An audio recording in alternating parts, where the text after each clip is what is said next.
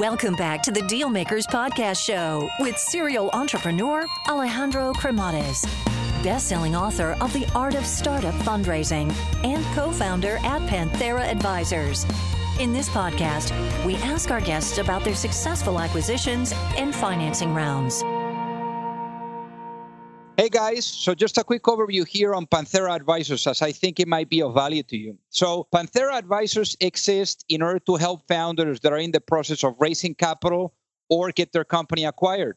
I actually started the company out of incredible frustration because during my entrepreneurial journey, which involved building, financing, scaling, and exiting companies, I could not find a resource that was founder friendly and I could not get the type of support that I was seeking. So as a result, I made a ton of mistakes along the way. So if you're looking to raise capital, or you are looking to get your company acquired, or just need some sound financial planning, and you're looking to get the best possible outcome in the shortest period of time, feel free to learn more by visiting us at pantheraadvisors.com or just reach out directly and shoot me a note at alejandro at pantheraadvisors.com. Alrighty, hello everyone, and welcome to the Deal Maker Show. So today we have an entrepreneur from Europe, an entrepreneur from Europe that came here to go after the American dream and to really establish himself in the US. And I think that he has done so with a bang. So I guess without further ado, I'd like to welcome our, our guest today, Felix van de Maele. Welcome to the show. Alejandro, thank you. Thanks for having me. So originally born in Belgium. So how was life growing up there? It was good. It was good. We were born in a, a small town called Ostend at the coast of Belgium. Uh, it was great growing up, uh, being at the beach every every day. Uh, it was a, it was a good place to grow up. So definitely a good place to grow up, but uh, a weird place to get into computers. You know, like having the beach so close to you. So how do you get into computers and then end up, you know, studying computer science? Yeah, it was interesting. Uh, it's, it's a, a, memory that I'll never forget. The first time we actually got internet connection in, in our city, I, I, got it right away. And then I remember the first time I actually published, I built a website and published it online. And I thought that's just a, such a powerful feeling to have, to be able to publish something that's now accessible to the whole world. We thought it was incredibly powerful. It was very early, it was in, I don't, I don't know, uh, I was maybe 10 years old or so it was incredibly powerful. And I've been, I've been passionate about the internet and computers ever since. And then ultimately decided to, uh, to study computer science. And obviously, that that that gave you the opportunity to travel the world a little bit. So, what did you learn from going to places like Argentina? Yeah, exactly. So, I studied a master in computer science in Brussels, which was great. It was only four years, so I thought four years isn't enough. I wanted to see the world, and so I decided to do another master, specifically in software engineering um, and then I studied for six months in France, in, in Nantes, which was great. And then I had to um, kind of write my, my master thesis. I had the option to go to kind of South America, Southern America. So it's either Argentina, Mexico, Brazil. And I thought Argentina sounded really, really great. So I went to La Plata, which was a, a city close to Buenos Aires. There, uh, stayed there for five months. Uh, wrote my my master thesis, um, which ultimately then uh, became the source of uh, of Collibra and, and and actually where I first had the idea of starting the company. But it's it was an amazing experience to um, to study abroad. I can highly recommend it. And I mean, talking about the research, I mean that research definitely led you was the segue to really starting Collibra. But uh, you decided before launching it to just say, you know, do another master's degree. Is that right?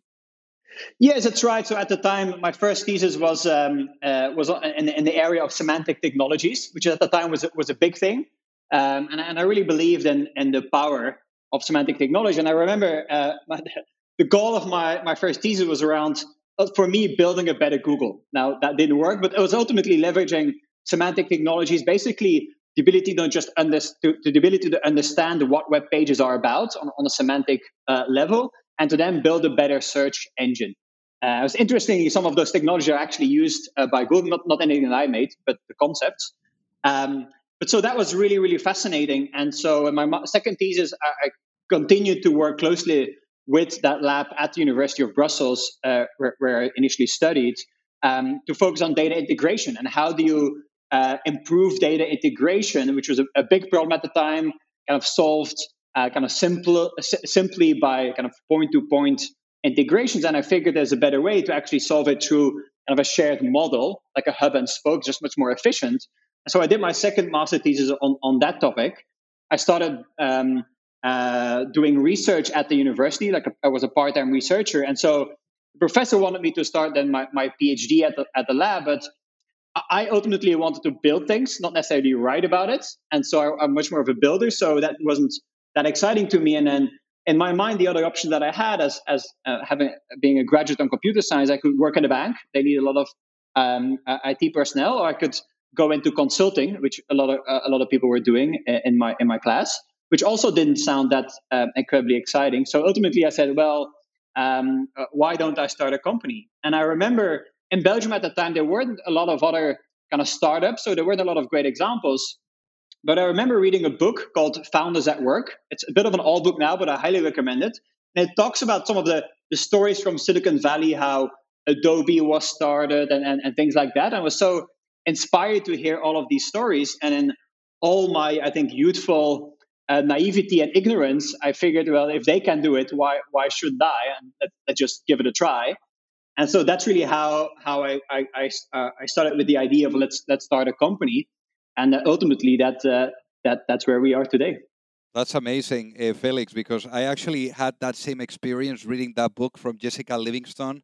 And, yeah, exactly. Uh, and was was quite eye opener. Uh, but yeah. you know, it, it's it's it's also interesting here because I mean, I, I, was I was born and raised in in in Europe as well, and and there in Europe, I mean, when you started the business, we're talking about 2008.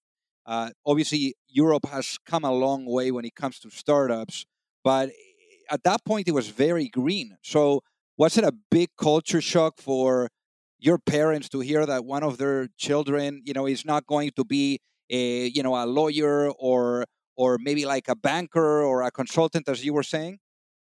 Yeah, it's interesting. My my mom is a lawyer. Actually, my dad's a, a doctor, and so. But I always felt very kind of supported by them, and then I think the risk that, that I took, I, I always thought it was relative because I knew with a, with a degree in computer science, I'm going to get a job. Like if this doesn't work out, I'm going to get a job tomorrow. And that, that's a lot of, I think you have that safety net, which, which is, is valuable.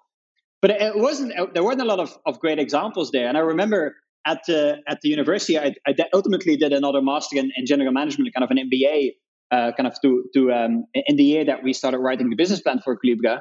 And I remember there was an, like um, an alumni event, and I, I talked I, I, to people, and they, they I, I, told them that I wanted to start a software company, a software startup, an enterprise software startup, and they basically laughed at me. They said like enterprise software, it's it's it's dead. Nobody's investing in enterprise software. Oracle, IBM, SAP, they've won that market. But remember that was 2007. At the time, it was all Web 2.0, right? It was Flickr and, and picture sharing. SaaS didn't even exist. And, and so for me, that was just not a kind of chip, chip on my shoulder to say, well, I'm going to prove them wrong and, uh, and not listen. Uh, and, and here we are. And it's amazing how, how much the world has changed over the last 10 years. That's amazing. So tell us about then, you know, like bringing this to life and in that process as well. I mean, what was that team that, that you assembled at the beginning? What was that founding team like? Yeah, we were four co-founders. So all of us, we, we studied and did research at the university in Brussels on that same lab around uh, semantic technology. And so none of us really had worked before. So it's not not not perfect. I think goes against all of the, the recommendations. We had almost zero working experience. And we really didn't have a problem to solve. We were really enamored by the technology, the semantic technology, the potential, but we had to figure out what problem we wanted to solve. And we didn't really have any industry and practical experience. So uh, it's not a, a perfect start. And actually, it, it's um, you, you, see some of the impact uh, down the line but we really focused on okay, we want to build a great company, and so we started uh, started doing that. Wrote the business plan version one, two, three, four until I think thirteen or so, and then ultimately 2008. So after about a year of preparation, we raised a seed a seed round. We raised about seven eight hundred thousand euros, which at the time for 23 year old uh, people with zero work experience was was quite a, a lot of money. And we we're able to do that based on kind of the, the credibility we had coming from the university. And so we raised that June 2008, got started, uh, quit our jobs, and then August, September, financial crisis hit, which was um, an interesting experience. But ultimately, I think for us was was a good thing for two reasons. Um, one, where we initially fa- ultimately found our product market fit was with financial services, was with banks, because after the financial crisis, they had to comply to a lot of new regulations. And Collibra, now at that time being focused on data governance, um, was a, was a great fit for what they at the time needed. So it, it helped us actually uh, found a, a, product market fit, but it also gave us time to actually uh, mature, understand our, or the, the, problem we wanted to solve, learn. Um, so there wasn't a lot of competitive pressure from the beginning. It did take a long time, from 2008 to 2012. Uh, it was it was very difficult. It was really survival mode. Uh, but ultimately, we, we, we found our, our, our, market, and we were the first to market, and that has, um, has has been a big part of our success today. So, for the people that are listening, so that they get it, what ended up being the business model of Collibra? Yeah, so we're, we're an enterprise software company. Uh, we, we sell now data intelligence, at the time, data governance. So, ultimately, we help typically large companies better um, understand, understand, trust, control, and find the data that they have think of it like an, uh, the, the Amazonification for data. So we have a, a, data catalog where people can actually shop for data sets. Uh, but more so from a governance perspective, we also help them uh, make sure that they understand what the quality is, uh, that they comply with regulation, whether it's privacy regulations or uh, financial reporting regulations. Understood. Uh, and obviously, here for you, this experience, especially during the early days, I mean, you were talking about how the first four years were all about survival. Uh, I'm sure that you that you learned quite a bit about how how to or how not to spend your money before you hit product market fit. What could you tell us about this? Yeah, absolutely. And and literally, I think there's a, a Dutch saying, a Belgian saying, not sure if it translates to English, but we we we we, um, we flipped every euro that we had twice or, four times before we spend it. So we were very very frugal. Uh, extremely frugal as we traveled to the US uh, because some of our customers or prospects initially were in the US we shared the, the cheapest hotel rooms you can imagine and not great circumstances. I think a lot of entrepreneurs go through that. So we, have been we were extremely uh, frugal because we had to basically last four years with that 800,000 euros uh, that we raised in the beginning in our seed round with very little revenue coming in. So extremely frugal. And I, I remember really well, I think it was 2010 or 2011, we had about two months of money left in the bank. So uh, if nothing came in, we, we would have been uh, bankrupt basically in, after two months. The founders had already cut our, our own salary just to survive and not have to fire anybody. And basically, the only people that we had were a few engineers, so that was critical that we kept them. And, I, and we were working on a deal on an, um, uh, a, a, potential customer uh, and, and a Belgian government. And I know it was a public tender, like a, a, a public government uh, um, uh, company. And we were competing with IBM, that much we knew. Um, and so we had to go to that public tender RFP process. And, and as part of that uh, process, we had to put a price on, on our solution. And it was a very kind of public kind of calculation who would win that process. And ultimately, um, uh, what, what, what happened is that we won that deal against IBM predominantly because we were a thousand euros cheaper than IBM. And so we had no idea what IBM was going to come into. But if, if we wouldn't have won that deal, there's a high likelihood that Collibra wouldn't exist today. So it's just interesting to realize um, some of these small moments have a, a, really big impact. And I remember that weekend we were waiting for the uh, for the results to uh, um, to come back, whether we won or not. I, I was just I don't know just. I, couldn't do anything that week and almost like paralyzed in it, like com- com- combination of fear and anxiety and stress and not knowing what to do and what I will, what would I do if Collibra doesn't work. So going through all of these emotions is, is something that you do as an especially early stage as an entrepreneur but that's something that I'll, I'll never forget and how how did you learn how to be with those emotions because sometimes getting out of your own way and getting out of your own head you know is really the way you know to push forward yeah i think it's a great question and i think it's so important even today with everything going on right now and i talk about it a lot um, with the team it's building that resilience like things are going to go wrong significantly and I think what makes it extra hard as an entrepreneur is that you project forward. Like if you have a good day, you think you're going to conquer the world and you're like ecstatic. And if you have a bad day, uh, you, th- you project forward and think this is go- going to go nowhere. What am I doing? And so there's, there's so much extremes between those emotions from ecstatic to um, panic almost. And you constantly switch between those. And that actually makes, I think, the entrepreneurial journey a, hard, a really hard journey. Um, but that is how, how do you deal with that? And, and building that resilience is important um, kind of the way I work, I'm, I'm, stressed at work, so to speak, but I need then calm and tranquility, I think, outside of work. And so family, friends are, are important. Um, and, and something that I've, I've thought about a lot, like what's the silver bullet, kind of based on my experience. And I think every journey is unique, but having that growth mindset and, and every no is a reason to learn, is a reason to understand why, the why behind everything. And that just kind of my mindset. Uh, and I always kind of uh, uh want to understand, want to understand the why, want to understand how I'm getting better. And so you always push yourselves out of your comfort zone. And so, in that sense, having that growth mindset, I think, is ex- extremely important as an entrepreneur. And obviously, that was that was a, a mindset that served you well when raising your Series A, a Series A of a million, which back then, you know, like was was. I mean, now you're seeing Series A's that go up to a hundred million, which is insane. Yeah. But obviously, you know, back then it was a different uh, scene. So, what what would you say was the hardest part about about raising that Series A? It was it was definitely the hardest round. Like in the seed in the seed round, you, you basically you sell the dream, you sell promises. There's not much to show. So people either believe you or not. It's all about you and, and the confidence that you you get from people. So that's that makes seed round hard, but also not, not super hard. Once you get to Series A, you have to prove something, right? Um, you need the initial, you need the product to work, you need initial customers. So you can't just sell the dream anymore. So at least at that time, was a lot harder to just sell the dream. And so that was a really difficult uh, round for us to raise.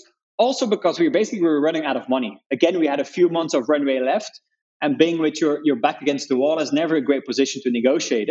And I, I heard uh, afterwards from the, the investor who's still on our board, who's a great friend now, um, uh, as we were negotiating, he knew that we didn't have a lot of money left, but he was surprised how calm I, I stayed during those negotiations. So, but but I did um, kind of prom- make the promise to myself that I never want to be in that position again.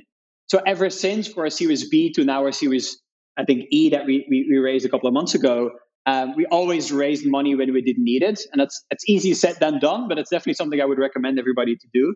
Um, but but that made the Series A very very hard. So what does that look like? Raising money when you don't need it. So uh, well, quite, quite literally when you don't need it, and I think um, don't underestimate how long it, it, it, takes to raise money or how long it can take, especially in the beginning. It always takes a lot longer than you would think. Um, and the other thing, like investors invest in in lines, not in dots, so you have to build those relationships really quickly um, and, and and early, I would say. Uh, so people ultimately build that confidence over time. So it always takes a lot of time, and you often underestimate how long it takes, and then you run out of time. And of course, the investors know that, so they're in a way incentivized to wait because the longer they wait, the more pressure you are on. Um, but it's also again that was the situation ten years ago. There was very few investors, and so you weren't in a great negotiation position. I think nowadays, where the, the, the environment is from an investment perspective, uh, it might be very very different. Where there's a lot more investors, a lot more demand, so you might, as a founder, be in a, in a stronger position. But I still think it it it, um, it remains uh, hard, especially in the beginning. Once you started to grow and you have the numbers, it becomes much more of a, almost like a mathematical exercise where you, they see the growth, they see the numbers, they see the market. It's much more clear, and so that makes the process a lot a lot easier. And how much capital have you guys raised to date, Felix? Right now, I think we've raised uh, a, a little over 300 million or so.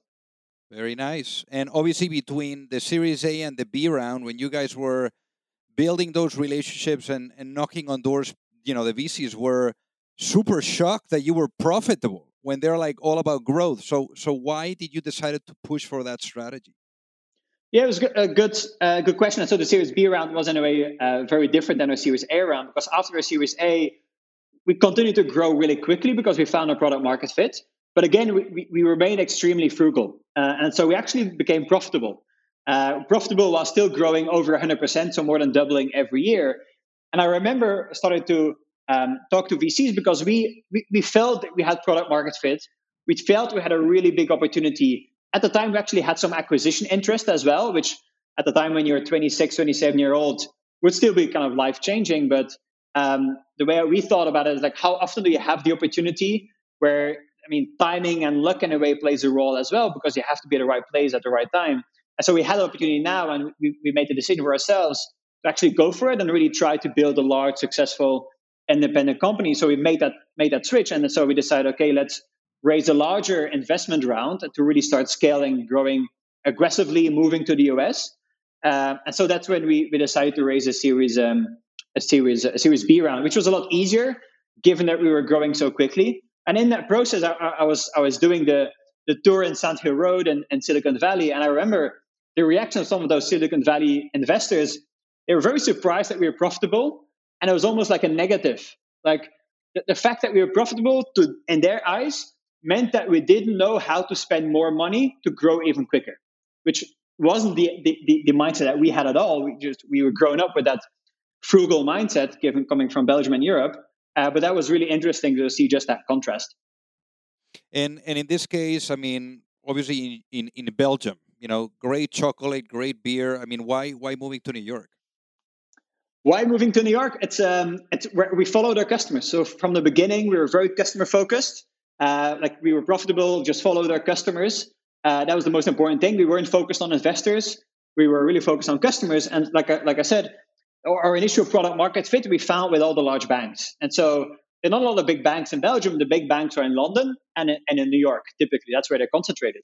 New York we could easily do from from from Brussels. That's an hour and a half with the train. Uh, but of course, New York we, we we couldn't, and we did believe in presence creates opportunity. Just having boots on the ground creates opportunity. It's so much easier to get things done instead of having to plan travel and then it takes a month for you to meet the, the, the prospect another time. And so we decided to just follow our customers, follow where uh, the interest was, and so decided to, to um, set up a small sales office in New York. Um, it's one of my beliefs. I think if you move to, to the US as, as a small uh, company, um, one of the founders have to has to come as well you can't just hire a sales manager and then have them do it. Like one of the founders has to move. So one of our founders moved to New York, then the second moved. I, I, basically spend all my time going back and forth between Brussels and, and New York. And then once we decided to start really scaling, raise our Series B, I decided to move full time to New York because that's where the, the majority of our market was. It was 70% of our revenue at the time. It still is. Um, and that's where we ultimately decided to, to really scale the company. So here is a different environment in the US, you know, different culture, different mindset, different way of building and scaling companies, and also a different way and a different perspective from investors towards those uh, early stage companies. So, what were some of the uh, challenges that you experienced when moving here? Because I'm sure that there's a lot of entrepreneurs that are listening to us now and, and maybe thinking about making that move as well. So, what were some of the challenges in your own journey of moving here? Yeah, you have you have just the administration and just challenges around that and visas and all of that, which which is, which is a challenge. Um, but from a business perspective, I think uh, what was hard for us is really f- is hiring the right people because nobody knows you. You're like a, a, a no name, no brand coming from Belgium, uh, so it's really hard hard to attract the right people, and it's hard. Kind of uh, what I found is as a European to assess who would the right people be like the interview and the, the, the, the, answers that you get is just very different than what I was used to in, um, in Belgium. So we did, we did a lot of um, wrong hires, which were costly and frustrating. So I thought that was really difficult. And that's why having a, um, an investor that's active in the US, uh, we, we, we raised money with Index Ventures, who's active in Europe and in the US, was actually very, very helpful because they can give you the network, they can introduce you with great recruiters to actually start growing your company in, in the US. So I think that was uh, difficult and, um, uh, and, and really valuable. Uh, the other thing that I was surprised by is, and it's combination of, of the US plus kind of started to grow, really scale and grow the company, is how expensive everything is and, and becomes. Because once you start growing, you need a lot of support. You need recruiters and HR and finance and legal. So there's a, a lot of kind of operations, and I was really surprised how expensive uh, things became. Plus, of course, New York is, is much more expensive than uh, Brussels. Uh, Brussels is so. Uh, not a good thing that we, we raised quite a, a, large Series B round, about 20 million euros, which was a good thing because uh, if, you, if, you, think how long we were able to kind of survive and be successful on basically 2 million euros and then how much we, we started spending and investing once we came to the US it was really an order of magnitude difference. And so that was a surprise to me. So I think a, a word of caution as you move to the US, make sure that you're ready for it and then make sure that you also raise enough money because starting to scale here is, is a lot more expensive. Got it. So now coming here to the US, you are now in full scale and the growth mode. So at what what what does that look like? Uh, because you know there's there's a big shift that happens when you are moving from early stage to growth stage. What is that shift? What what does that shift look like? Yeah, it's and it's a, it's a continuous kind of shift. Like every year, and I talk a lot about it with the team every year you are a different company. If you're growing at 100%, which we've been doing over the last couple of years, every six months to a year, you're, you're literally a different company. You every year we have to hire almost more people than we had at the start of the year. Uh, so at the end of the year, there's going to be more people that have been with you less than a year than you had more than a year. And that, that just puts a lot of pressure on culture, on values, on processes. Uh, your job as a CEO founder has to evolve. And it goes back to the growth mindset that I talked about. It's really important at the beginning from a resilience perspective. But your job has to continue to evolve. And, and, and changing something that quickly isn't natural to anybody. Like you're going through exponential change, exponential growth. And people, we are we are good at understanding linear growth because most things in nature kind of grow linearly. There's very few things that grow exponentially, and we always underestimate how quickly it actually goes. And so, just keeping up with that is, is a real challenge, and, and, it goes across the whole organization. Starts from your job as CEO. You have to adu- adopt, adapt, and change. If, you, you're still doing the same things you were doing a year ago, that's a problem. Um, to putting in the right culture, the right processes, the right values, uh, you don't want to be become a bureaucratic organization, but the, the, way you work when you're 650 people, which we are today, versus 300 people versus 150 people versus 50 people is different.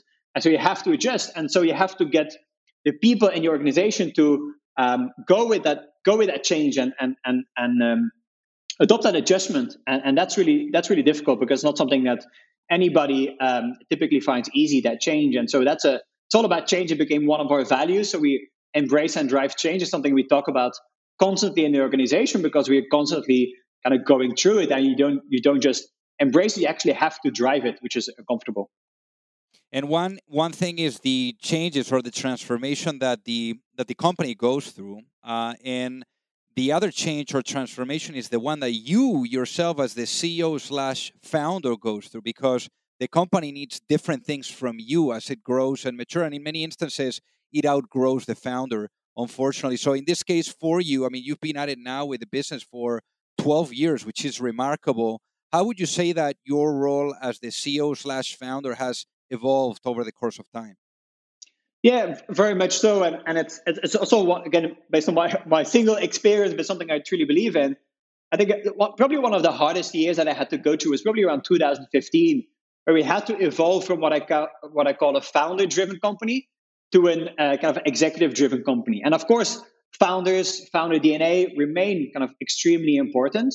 Um, but, but, but you have to bring in more senior executive, more senior leaders that have seen some of that journey before to help you scale. If you can't do it, you just no way you can keep up with the growth and you're going to become the bottleneck.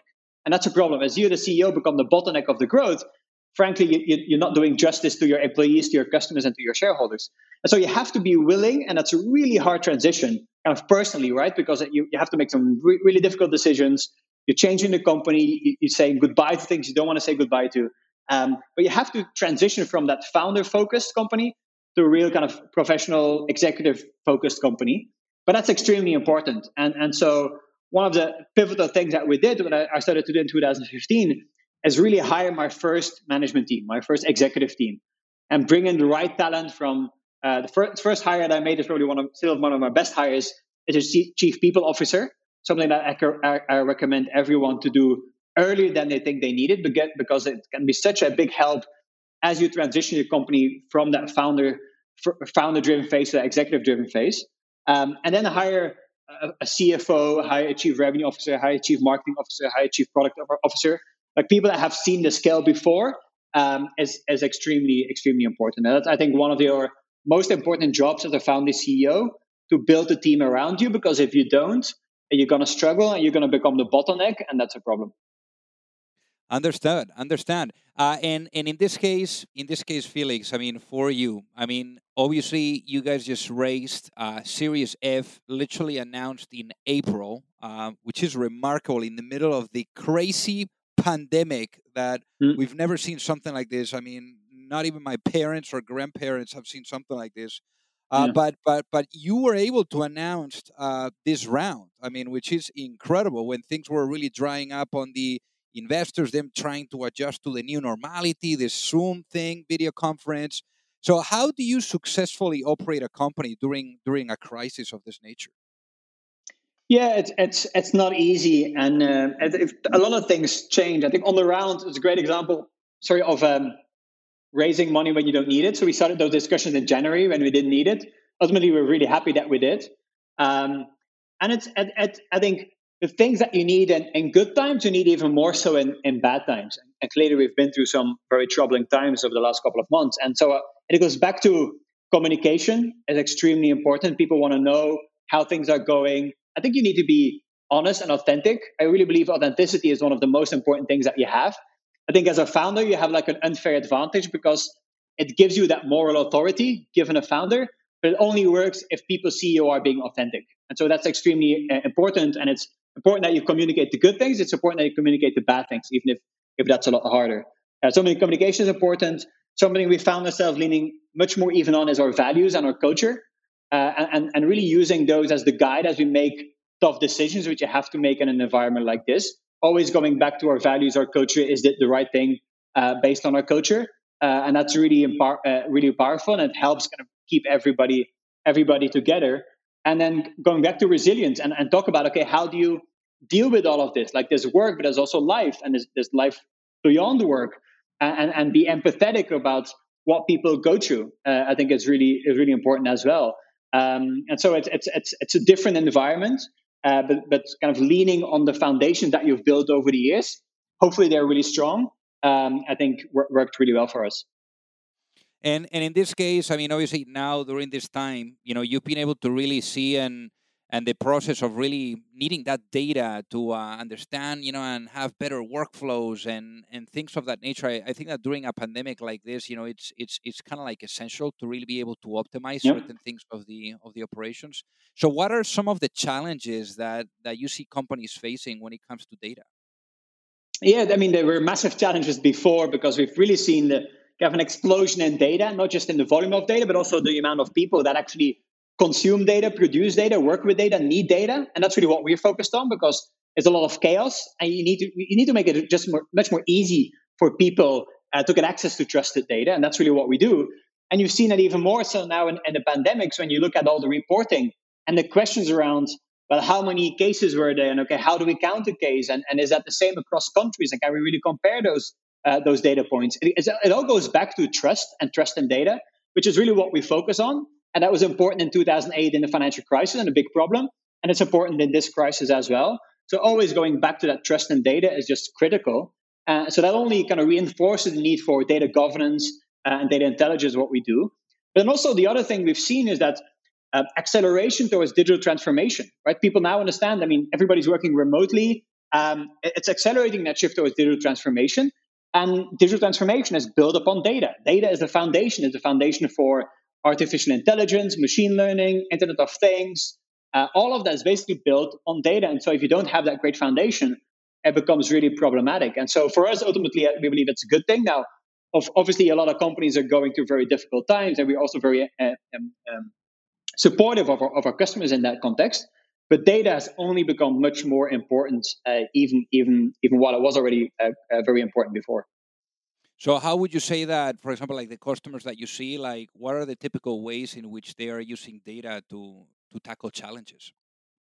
Yeah, it's it's it's ultimately uh, an abstract. It's how do you get to outcomes faster? And it really depends on what the customer wants customer wants to do. So we have a lot of customers in, like I said, banking, financial services, healthcare, so there's a lot of compliance needs, like reporting that they need to provide to the regulators to show that they have their business under control. So if they can do that faster, more efficiently, more effectively, that really makes a, a massive difference. And so we help them do that because ultimately the, those numbers and the reports come from a whole different set of data points, databases, and it's actually incredibly complex to bring that all together and then come up with a number that everybody can trust and kind of stand behind. And so that's something that we help our customers with.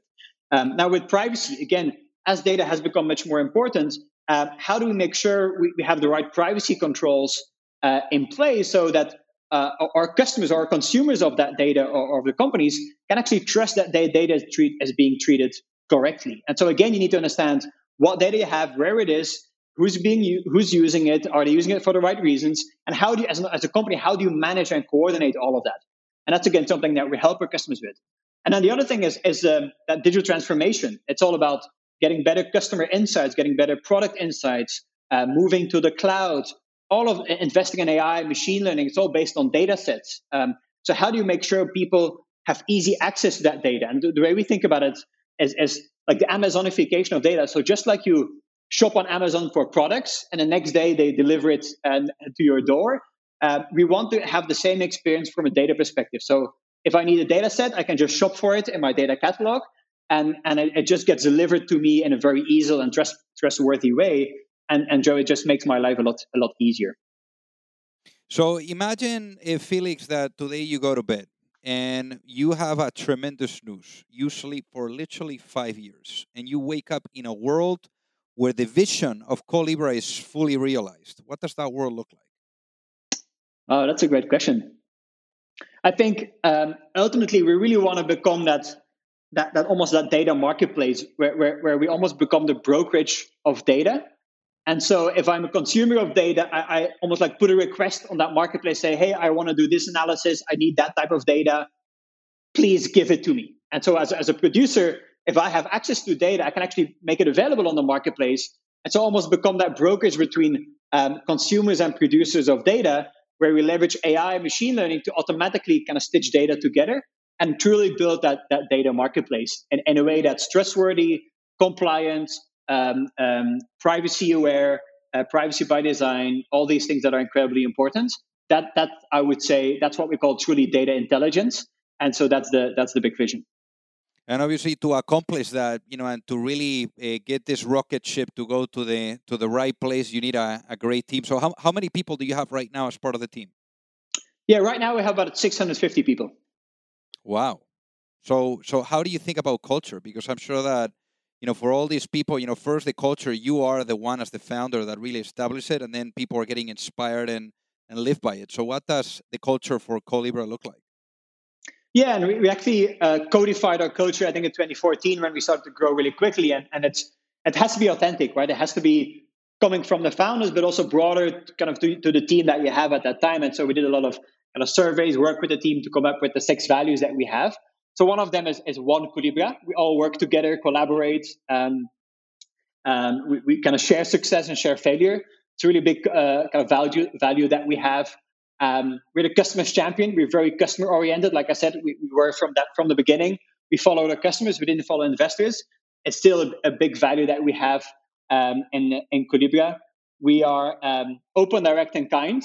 I think was uh, uh, again a really important value that we have. It's about we're very respectful, but we also want to be very open uh, and direct about what's working, what's not working, but always in a kind of respectful respectful way. It's not an excuse to be an uh, be an asshole, so to speak. So that's a really important uh, important value as well, and it's important that you codify that, that you live and breathe those values. And if we do the, the if we ask around, you really you really feel that that these are real um, real values at the company, and people care about them a lot. Absolutely. So so obviously now it's been quite a quite a ride with Collibra, Felix, and you know I'm sure that you've had your fair amount of successes and failures that you've been able to learn from and to reflect mm-hmm. and to push forward from. Uh, but if you had the opportunity to go back in time, you know, perhaps to that time where you were still in school and thinking about launching something, uh, knowing what you know now, what would be that one piece of business advice that you you would give to that younger Felix before launching a business? Yeah, it's it's it's a good it's a it's a good question. I ultimately think I, I wouldn't do much different. I mean, there's a lot, a lot of small things that would be very different, but they're kind of tactical things. Um, there's also not just one kind of silver bullet for success. It's just too complex, and every every story is unique. Um, but I think kind of trusting in yourself and having that growth mindset, uh, wanting to understand, building that resilience, putting yourself out of your comfort zone, and in a way trusting that things will work out, not automatically by by by through a lot of but through a lot of hard work.